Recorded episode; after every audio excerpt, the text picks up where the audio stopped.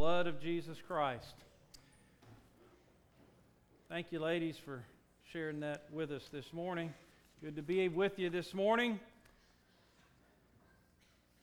I want to remind you where we are in this series that uh, we began back on the first Sunday of April, and it's entitled Fool, because the Bible says it is the fool that has said in his heart, There is no God. I believe that it's quite foolish to say or to believe there's no God, but I believe there's another kind of foolishness or another kind of atheism that's even more dangerous to the church of Jesus Christ than actual real or true atheism, and that is practical atheism. Theologian R.C. Sproul is the one that said, he's maybe the one that even coined this phrase, but he said, What is deadly to the church is when the external forms of religion are maintained while their substance is discarded. We call this practical atheism. And practical atheism, the atheist, the true atheist, believes, or at least claims he believes, that there is no God. The practical atheist affirms the existence of God. In fact, will even say that he believes in God, but he lives as if God doesn't exist. Just goes about his merry little way or her merry little way and with no thought of God in any way, unless they happen to be in trouble. According to the scriptures, the fool that says there is no God. But with God's help in this series, I want to show you that it's also the fool who says there is a God, but lives like there is no God. The first Sunday, we talked about how some people live as if they have to give account to no one. I can live like I want to live. I can do like I want to do. I can call myself a Christian, and God's going to let me into heaven anyway. It doesn't really matter. He overlooks my sin, He excuses my sin, and I'm just going to be able to get away with it. There's nobody I have to account to. Well, that's just not true. We looked at that the first Sunday. Last Sunday, we talked about how the practical atheist has no trust or no confidence in God. They believe that, they, or they think in the back of their mind, or or maybe even in the front of their mind, God just, uh, just doesn't love me. God doesn't care about me. I'm just small and insignificant to God. Or they say God doesn't forgive me. God can't forgive me. I'm, my sin is too great. My sins are too many. God can't forgive me. Or maybe they think that God doesn't act on their behalf. God just doesn't do what I ask Him to do. I pray and, and nothing seems to happen. It just goes on just the way it's always gone on and they have no trust, no confidence in God. Well, today I want to share with you another evidence, evidence number three of a practical atheist. All of these are evidences. Each week we're examining evidences of practical atheism to see is this true in my life? Is this the way I'm living? Am I living like a practical atheist? I say there is a God. In fact, I cannot stand the fact that there are people who, who march against our God and, and who are rallying and lobbying in, in Washington against our God and against our faith. But yet, am I living like a practical atheist? Am I living a life that like I don't have to give account to God? Am I living a life like I don't have any trust and confidence in God? Am I living a life like there's no fellowship? And there are three manifestations of this evidence number three. And the first one is this person, this practical atheist, has no acknowledgement or no awareness of God's presence. Now, Adam and Eve, the Bible says in Genesis chapter 3 and verse 8, that when they had taken the fruit from the tree and ate of it, that they hid themselves from the presence of the Lord. And it says in chapter 4 that after Cain had murdered Abel, that he went out from the presence of the Lord. So here are two, three people that at least acknowledged God's presence, but yet they wanted to act like he wasn't there. They didn't want to acknowledge it, they wanted to hide from it. And why did Adam and Eve, why did Cain want to act like God was not there?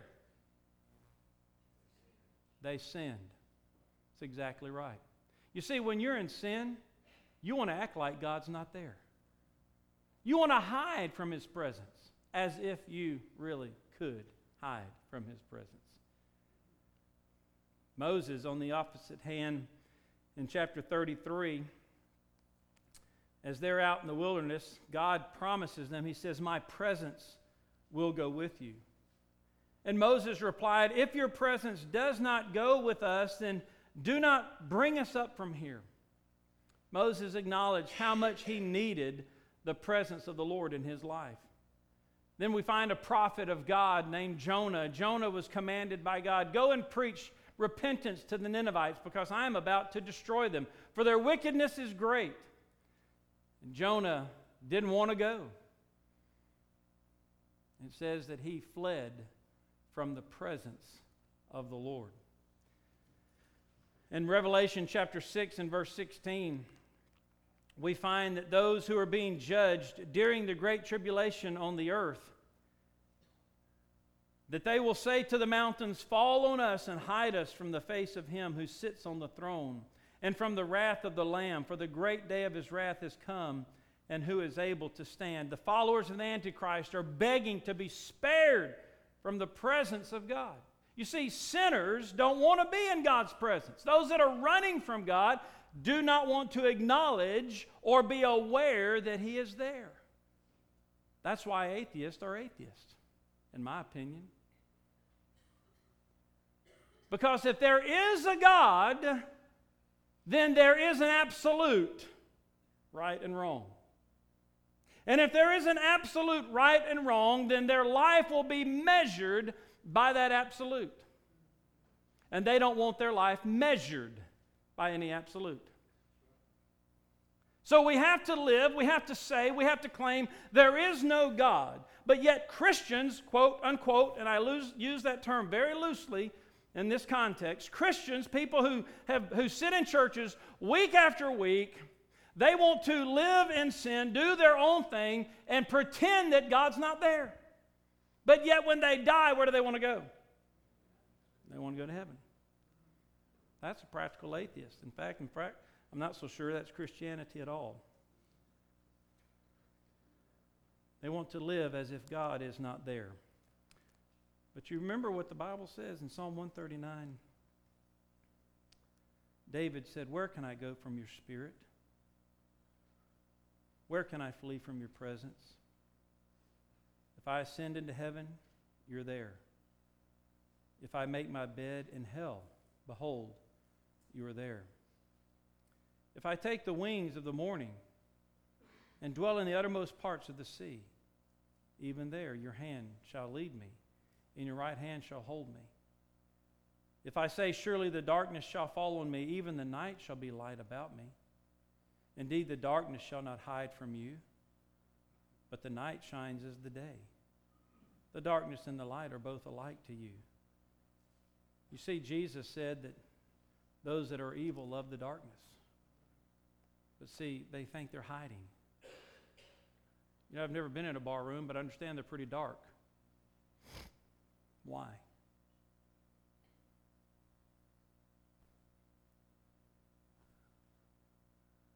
Hiding.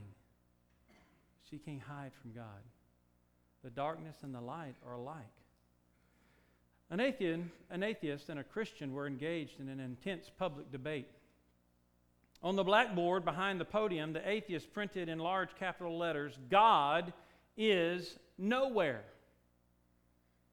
When the Christian rose to offer his rebuttal, he rubbed out the W at the beginning of where of the word where and added that letter to the preceding word no. So the statement then read, God is now here. Listen, you can't go from the presence of God.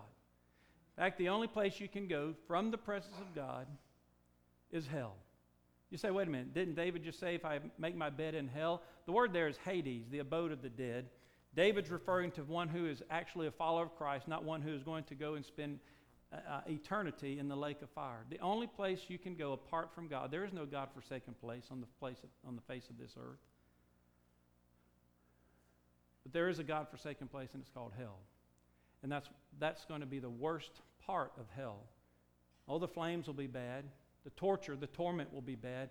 But the worst part will be that you will be forever separated. If you miss heaven because of, of your lack of faith in Jesus Christ, because of your living apart from Him in this world, if you miss heaven, the worst part of hell will be the lack of the presence of God.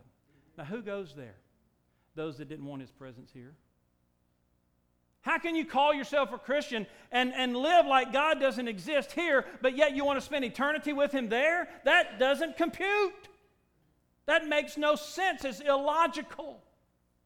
Why would you want to spend eternity with Him when you don't want to spend five minutes a day with Him, 15 minutes a day with Him? Talk to Him throughout the, throughout the day. That doesn't compute. That's a practical atheist. In fact, a lost person, in my opinion. But I'm not the judge. You don't have to stand before me on Judgment Day. You're not standing before me this morning. We're all standing before the all seeing, all present God.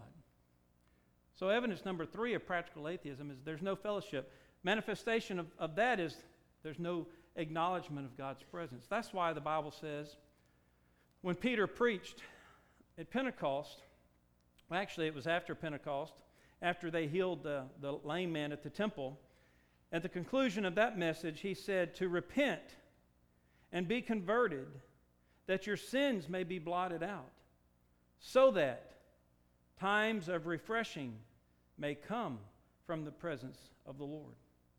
You see, God calls us to repent. Stop living like I'm not here.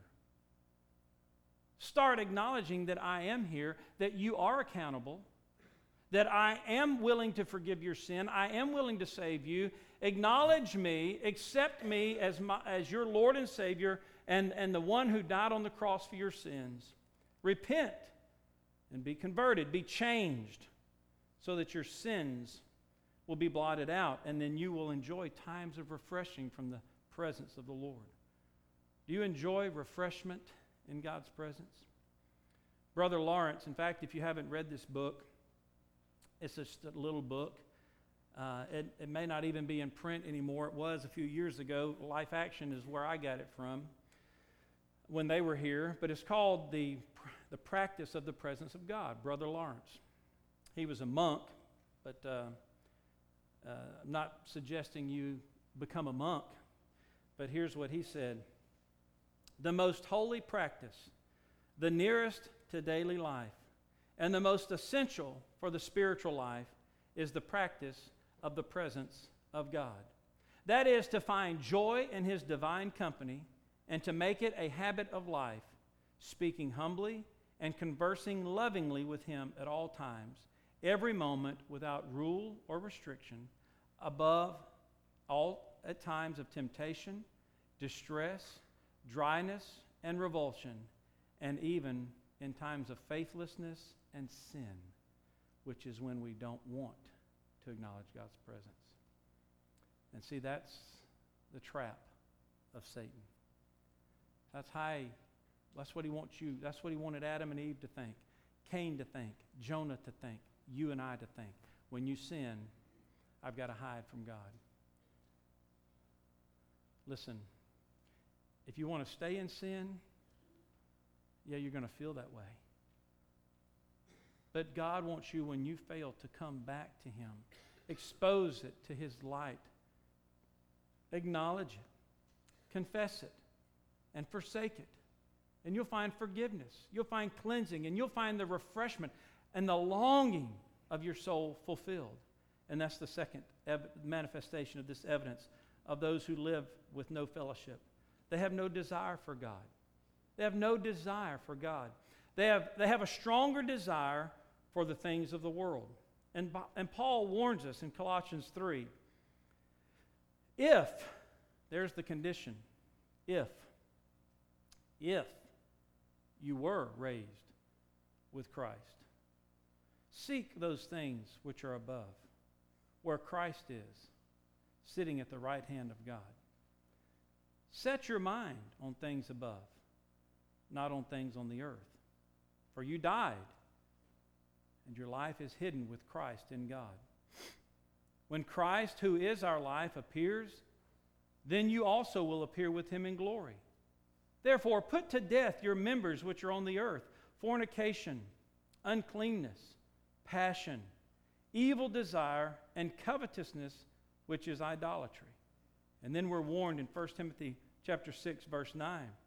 Those who desire to be rich fall into temptation and a snare and into many foolish and harmful lusts, which drown men in destruction and perdition.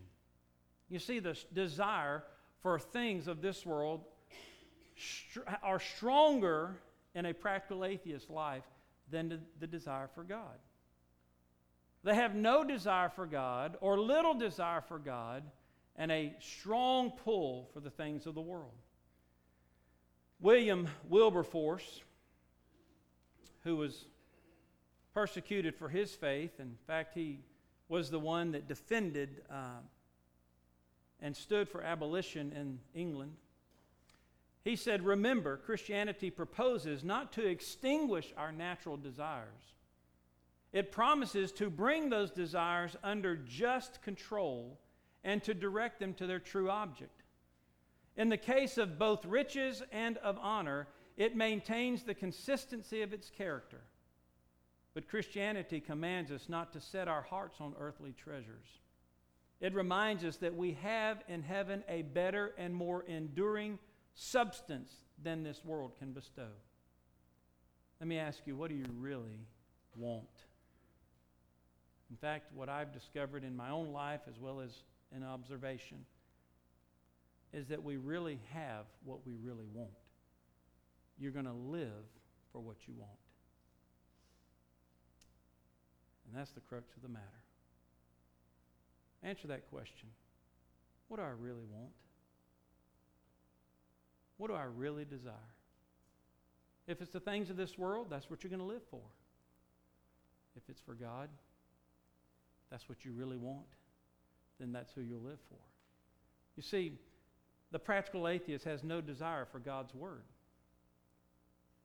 You would be surprised the, to hear the statistics of the number of churchgoers, Sunday morning churchgoers, and so called Christians who actually pick up this book on a day other than Sunday. In fact, some of you know you're one of those. Some of you hadn't picked it up all week. You picked it up and brought it to church. But that's the first time you picked it up since last Sunday.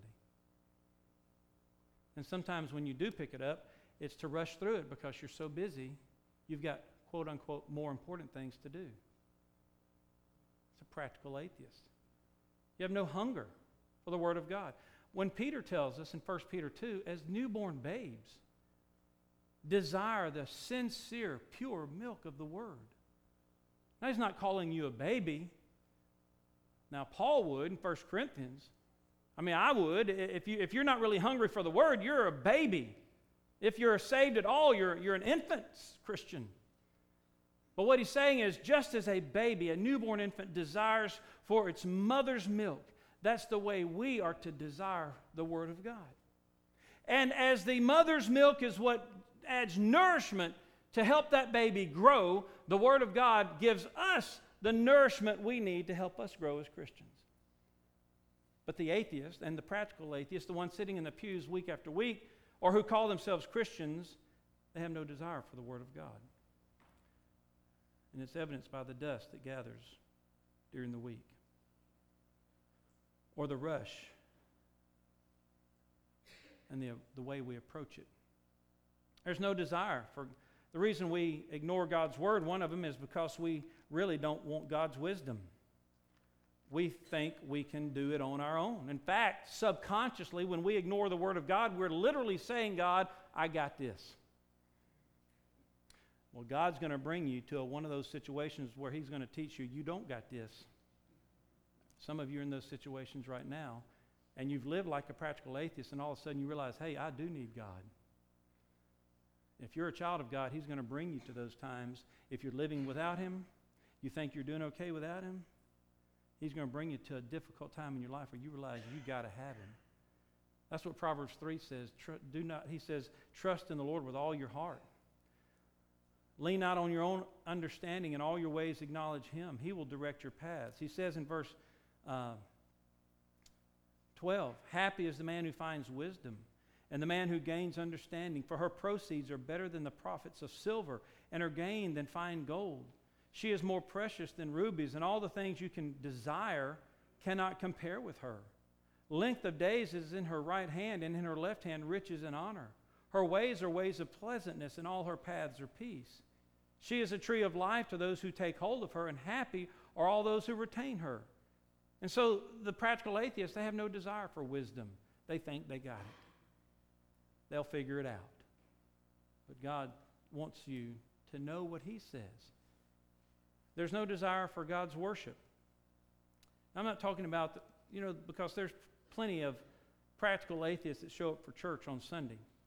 But I'm talking about personal, private worship, not corporate worship. This is easy, y'all. I mean, it's kind of easy to show up and just join in with what everybody else is doing, isn't it? We're followers by nature. We're followers. I'm talking about when you're by yourself. I'm talking about in your, your time alone with God. Is there a desire to really worship Him, to adore Him? Psalm 95 2, the Bible says, Let us come before His presence with thanksgiving. Let us shout joyfully to Him with songs.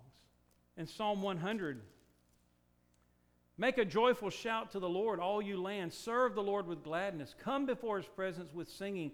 Know that the Lord, he is God. It is he who has made us, and not we ourselves. We are his people and the sheep of his pasture. Enter into his gates with thanksgiving and into his courts with praise. Be thankful to him and bless him. Bless his name. For the Lord is good. His mercy is everlasting, and his truth endures to all generations. Do you desire to worship God on your own? Without the, the corporate experience? Are you worshiping God on your own without the corporate experience? Are you finding times that where you're just praising God for all that He's done for you, worshiping and adoring Him just for who He is? Uh, do you worship God? Do you desire that? And do you desire? The practical atheist has no desire to know God on the personal level. Again, because they don't want to acknowledge His presence. And even if they do, they, they, they think, well, He's way off out there somewhere. There's no desire to know him personally. In Deuteronomy chapter 4, verse 29, God commands his people. He says, well, he tells them, he says, if you seek me with all your heart, he said, you will find me. When you seek me with all your heart and with all your soul, seeking God, desiring to know God personally. First Chronicles 22 in verse 19, David is telling the leader of Israel and his son Solomon as they get ready to build the temple, he said, Now set your heart and your soul to seek the Lord your God. Now, this was a great undertaking, the building of the very first temple. It was in David's heart to do this. He and uh, God told him he wasn't going to do it, so he's entrusting this to his son Solomon. He's gotten all the materials together. This was the greatest undertaking of, of David's reign. And now he's, he's not going to get to do it, but he's entrusting it to his son Solomon. But instead of focusing on the building of this building, he tells them it's not about the temple. It's not about the experience at the temple. He says, Set your heart, set your soul to seek the Lord your God. That's the main thing. The Bible says in Second Chronicles chapter 20, chapter 12, and verse 14 one of the kings of Israel by the name of Asa says he did evil because he did not prepare his heart to seek the Lord. You know what that verse tells me? You're in one of two camps today. You're either seeking God or you're doing evil. There's not a middle ground. Don't let the devil deceive you. There's not a middle ground. God is light, and in him is no darkness at all. There's no gray. You're either seeking the Lord or you're doing evil. And the Bible tells us in 2 Chronicles 7:14, if my people which are called by my name shall humble themselves and pray and seek my face and what? Turn from their wicked ways. I'll hear from heaven. I'll forgive their sin. I'll heal their land. You know, David said there was one thing, one thing that he wanted more than anything else, one thing. Psalm 27 4, he said, One thing I desire. Here's my ultimate desire. This is what I'm going to live for, he said. This is what I'm going to seek. I want to dwell in the house of the Lord all the days of my life to behold the beauty of the Lord and to inquire in his temple. You know what he's saying?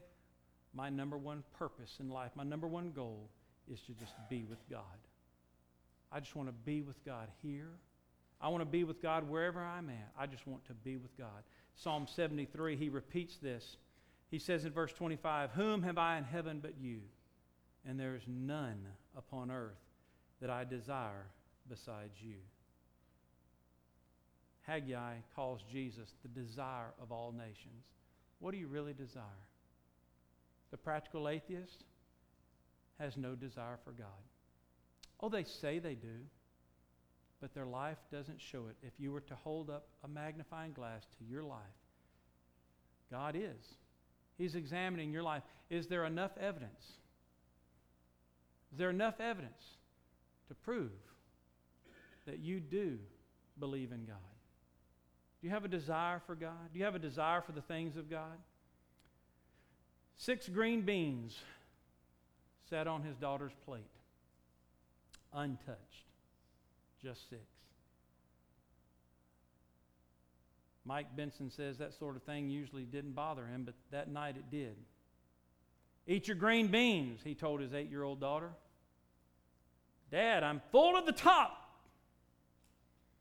He said, You won't pop. She said, Yes, I will pop. He said, Risk it. It'll be okay. Dad, I could not eat another bite. Mike knew that they were having her favorite dessert, so he asked, How would you like a double helping of pumpkin pie with two dollops of whipped cream on top? That sounds great, she responded as she pushed her plate back ready for dessert. Well, how can you have room for a double helping of pumpkin pie with two dollops of whipped cream and not have room for six measly green beans? She stood up from her chair. She pointed to one side of her belly and she said, This is my vegetable stomach. and over here is my meat stomach. And they're both full. But here's my dessert stomach. It's empty, and I'm ready for dessert. Can I get a witness?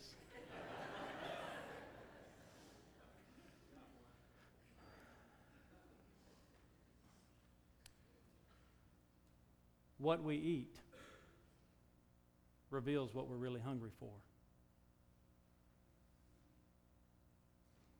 What are you eating? What you're really hungry for. Is it this? Is it that? Is it him?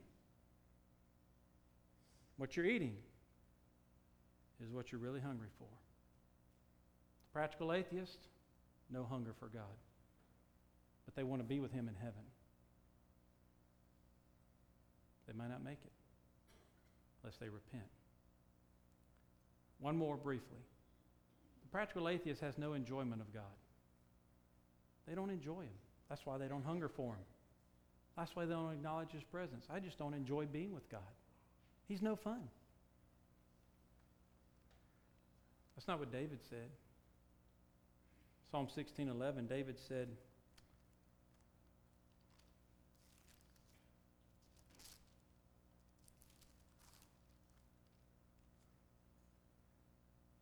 In your presence is the fullness of joy. At your right hand are pleasures forevermore. God, David's not saying that just sitting down with your nose in the Bible or on your knees in prayer, that's not just what he's referring to. He's referring to a life lived and the acknowledgement and awareness of God's presence a life lived constantly communing with God, a life lived even when failing. You get up, you acknowledge that you failed, and you come back. He says, In your presence, that's the fullness of joy. It doesn't get any better than this. Have you ever seen those things that, that say it just doesn't get any better than this? I see people say that about certain things. I think, really? That's, that's as good as it gets. I mean, that's beautiful. That's cool. That's nice, but uh, I'm counting on something better.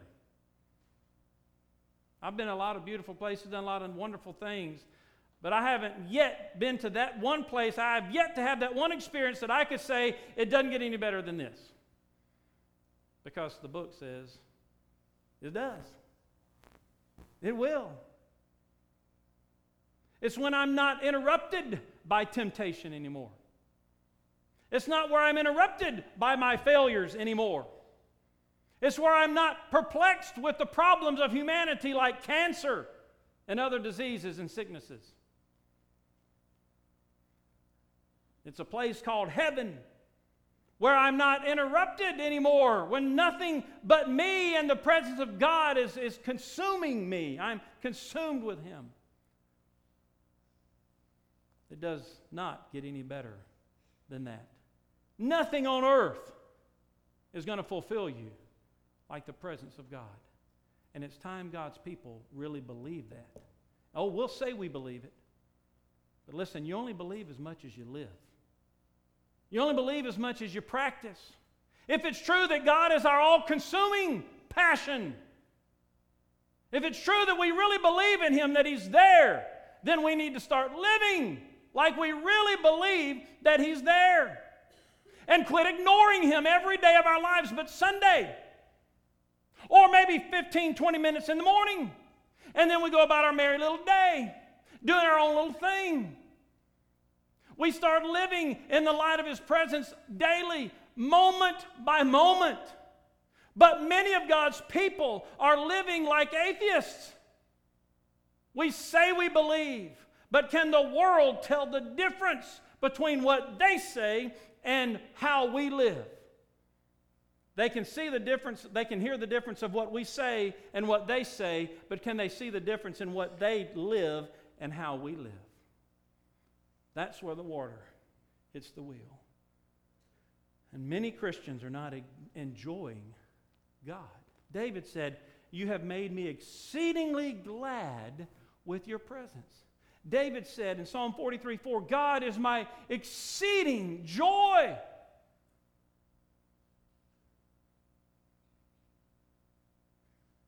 I think all of us, this altar is not full for the big enough for the whole church. But I want to tell you, every one of us here today, every one of us here today ought to be convicted and fall on our faces before God and say, God, that's not true of me. I don't hunger for you like I should. I act like you don't exist many times. I don't hunger for you. I don't enjoy you. But I come to church on Sunday and I lift my voice as if I've been living like that every day of my life, and I know I haven't. I'm a hypocrite.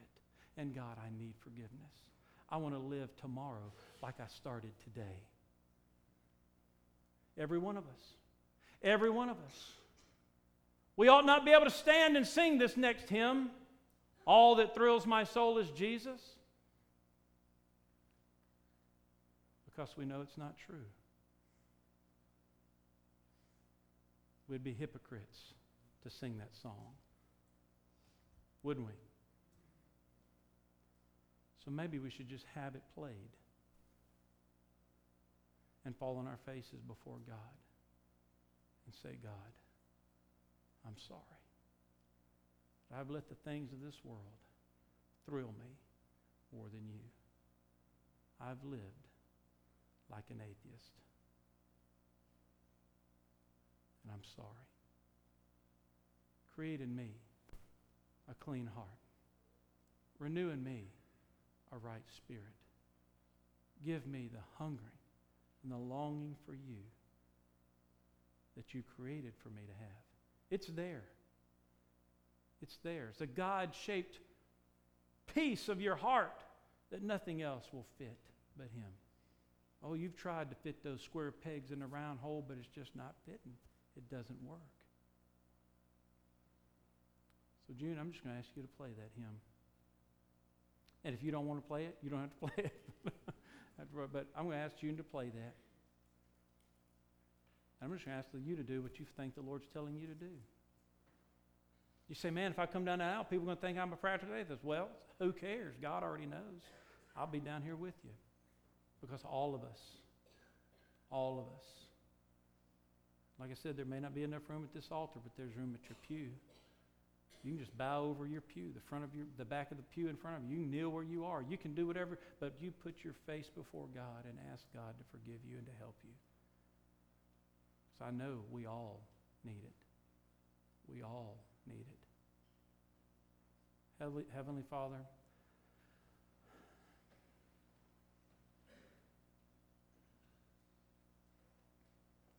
I don't preach this having it all together. You know that. I can't sing that next hymn. All that thrills my soul is Jesus. Without being a hypocrite.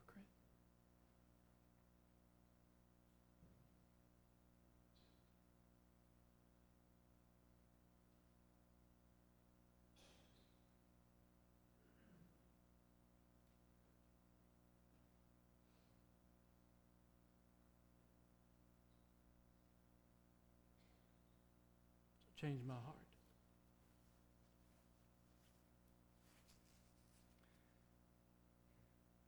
Help me to repent. Help us all here today.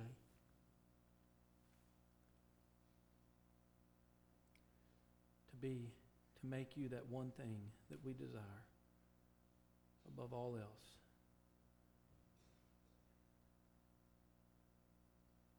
Holy Spirit, help us this morning to repent with all of our heart, to be changed, so that we can enjoy those times of refreshing from your presence. And Lord, whatever people need to do today, you know.